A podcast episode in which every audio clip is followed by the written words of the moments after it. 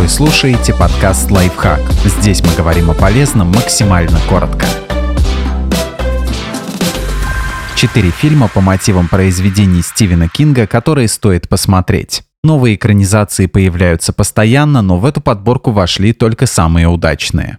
1922. Фермер Уилфред Джеймс счастливо живет вместе со своей семьей, но все меняется после того, как его супруга решает продать хозяйство, дом и землю и уехать в город. Мужу эта затея совсем не по душе. Он подговаривает сына помочь ему с убийством женщины. Герои приводят план в исполнение, но после этого в доме начинают происходить странные и жуткие вещи. Фильм Зака Хилдича не столько хоррор, сколько драма о преступлении и наказании. При желании можно легко найти сходство с сюжетом «Сияния». Здесь главный герой тоже медленно сходит с ума под влиянием зла, идущего изнутри.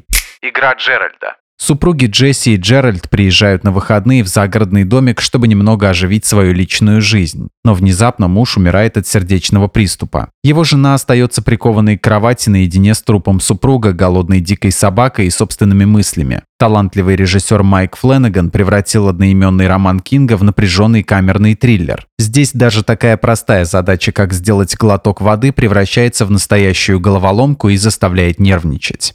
Высокая зеленая трава. Кэл и его беременная сестра Бекки, проезжая мимо заросшего поля, слышат плач заблудившегося мальчика. Без раздумий герои решают остановиться и помочь ребенку выбраться, совершая тем самым большую ошибку. В основу фильма лег одноименный рассказ Кинга, который писатель создал вместе с сыном Джо Хиллом. Экранизация вышла спорной, но стоит признать, что режиссер Куба Винченцо Натали все же умеет вызвать у зрителя дискомфорт и тревогу.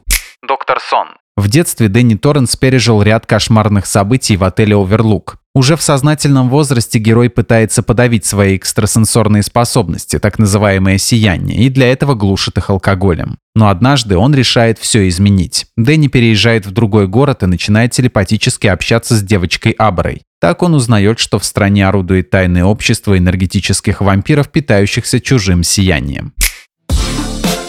Подписывайтесь на подкаст «Лайфхак» на всех удобных платформах, ставьте ему лайки и звездочки, оставляйте комментарии. Услышимся!